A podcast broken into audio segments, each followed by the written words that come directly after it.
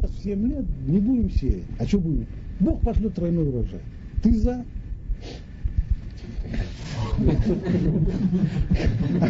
А может как по-другому есть что-нибудь?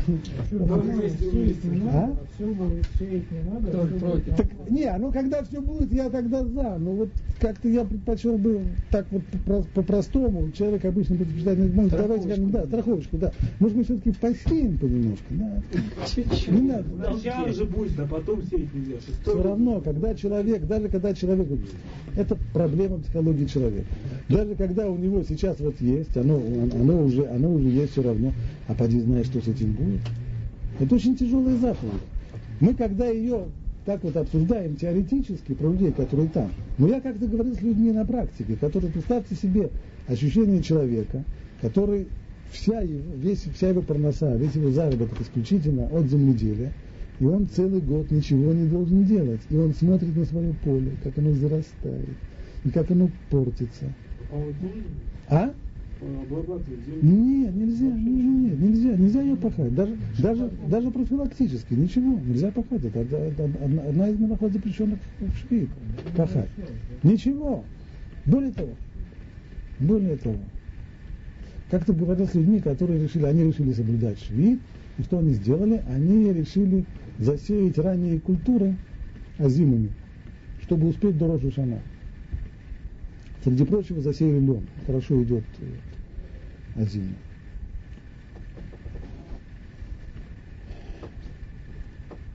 Через некоторое время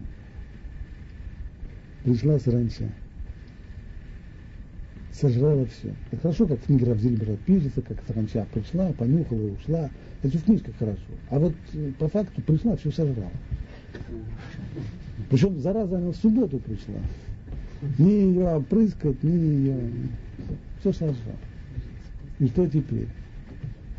Люди думали, собрали общее собрание. Сидели, сидели, сидели, сидели. Конечно, Бог поможет, и Бог, да, и в книге Равзильбера написано, и все, они собрались, и спахали все и засели за. Не пошло. Тяжелое испытание. Очень тяжело когда своими глазами это видишь. В особенности человек, который знает, что значит жизнь на земле, когда ты видишь, как, как все зарастает, как все, даже, даже фруктовые деревья многие. Все, что можно за ними ухаживать, только чтобы они не умерли. Но обрабатывать так, чтобы они улучшались, нельзя. И когда человек видит, что происходит с его посадками, так, и как они приходят после того, как ты годами пытался сделать, чтобы они росли прилично. И как сейчас они за год обрастают, чем их жрет всякая, всякая гадость. Это испытание тяжелейшее. Принять на себя подобные вещи, о, это непросто. Хорошо конечно, опять же, вот какую-нибудь типа такого, что вот будет там, не зайдет благодать какая-нибудь там, еще что-нибудь такое будет. Особо ничего, ничего такого лишений особых не нужно. Ну, раз попаститься, два попаститься, что-нибудь Богу помолиться, еще что-нибудь. Нормально, как люди, прилично. А тут, это разве, э, это разве людская жизнь? Разве так можно жить? Принимать на себя такие вещи, когда, а это когда-то мы там где-то были фина, и все там были, только что-то забыли или еще что-нибудь прочее. Человек будет, безусловно, человек будет делать все, все, чтобы пытаться только от этого избавиться, чтобы не принять это просто так легковерно. Об этом и говорит здесь Кузари. Что те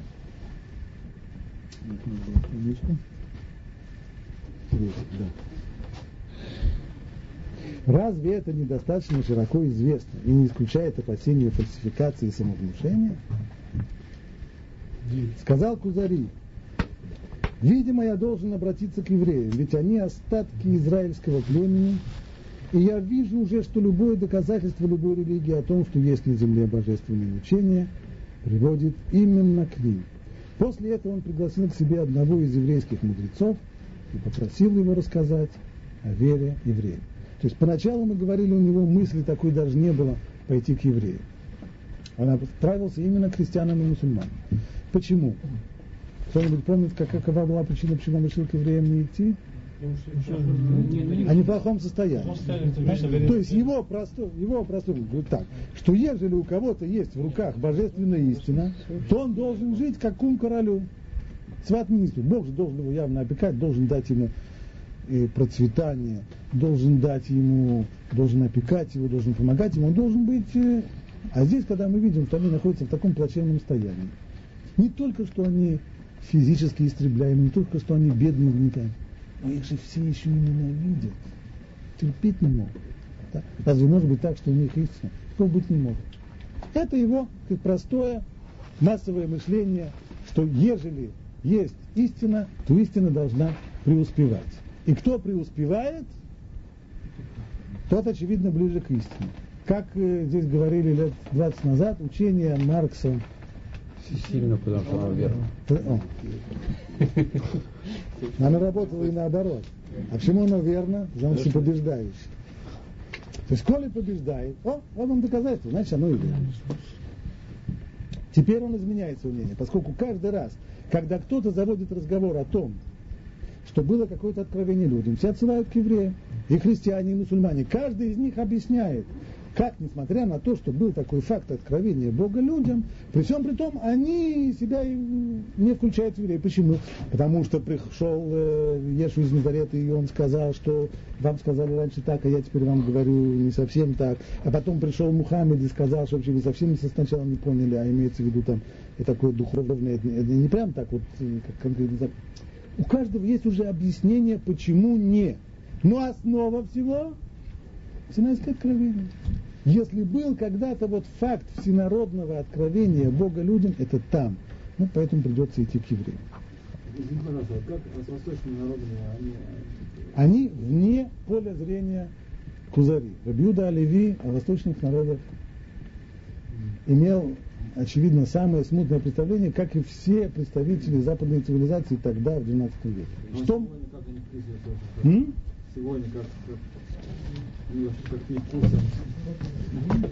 Ну, приблизительно. Они живут особняком, действительно жили особняком, наше время, очень-очень отделяясь от всего, от всего западного полушария, от всей западной культуры.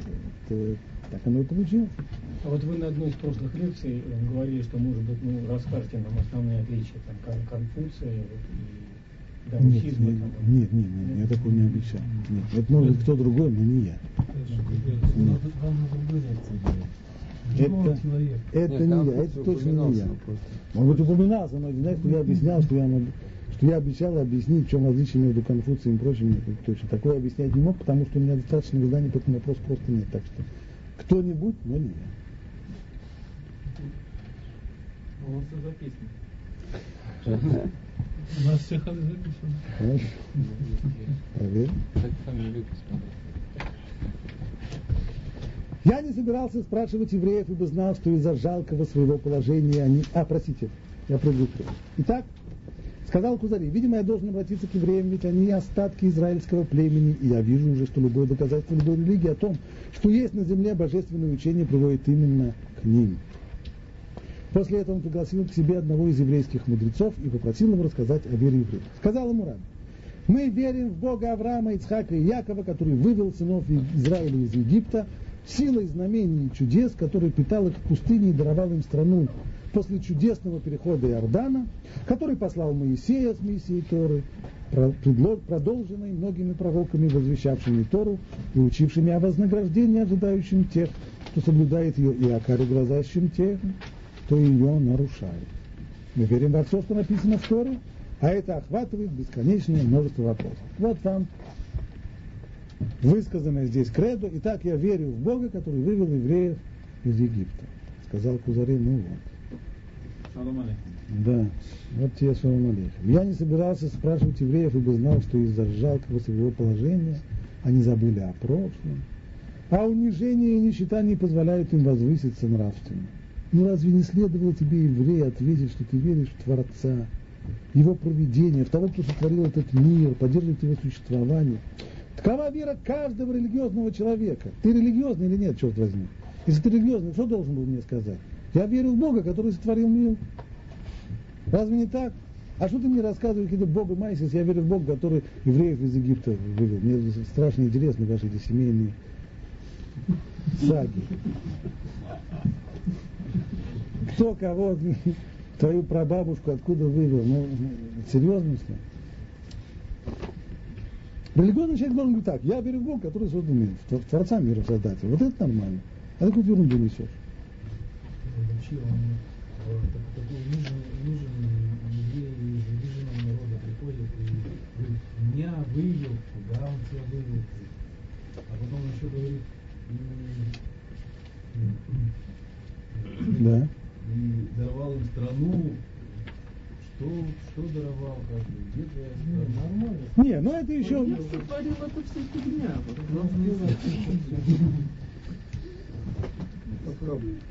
Должен вам сказать, что этот вопрос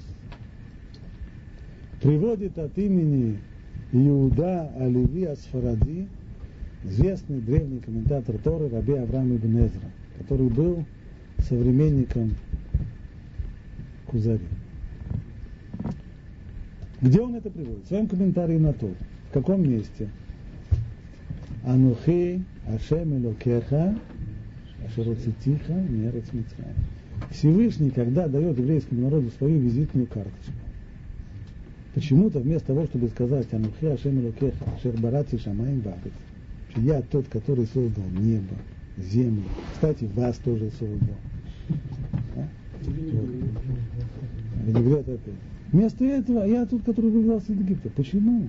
Почему в качестве, почему в качестве вот этого вот первого обращения, которое должно объяснить нам, с кем мы имеем дело, почему вместо того, чтобы я создал небо, небо и землю, вместо этого я тот, который вывел вас из Египта?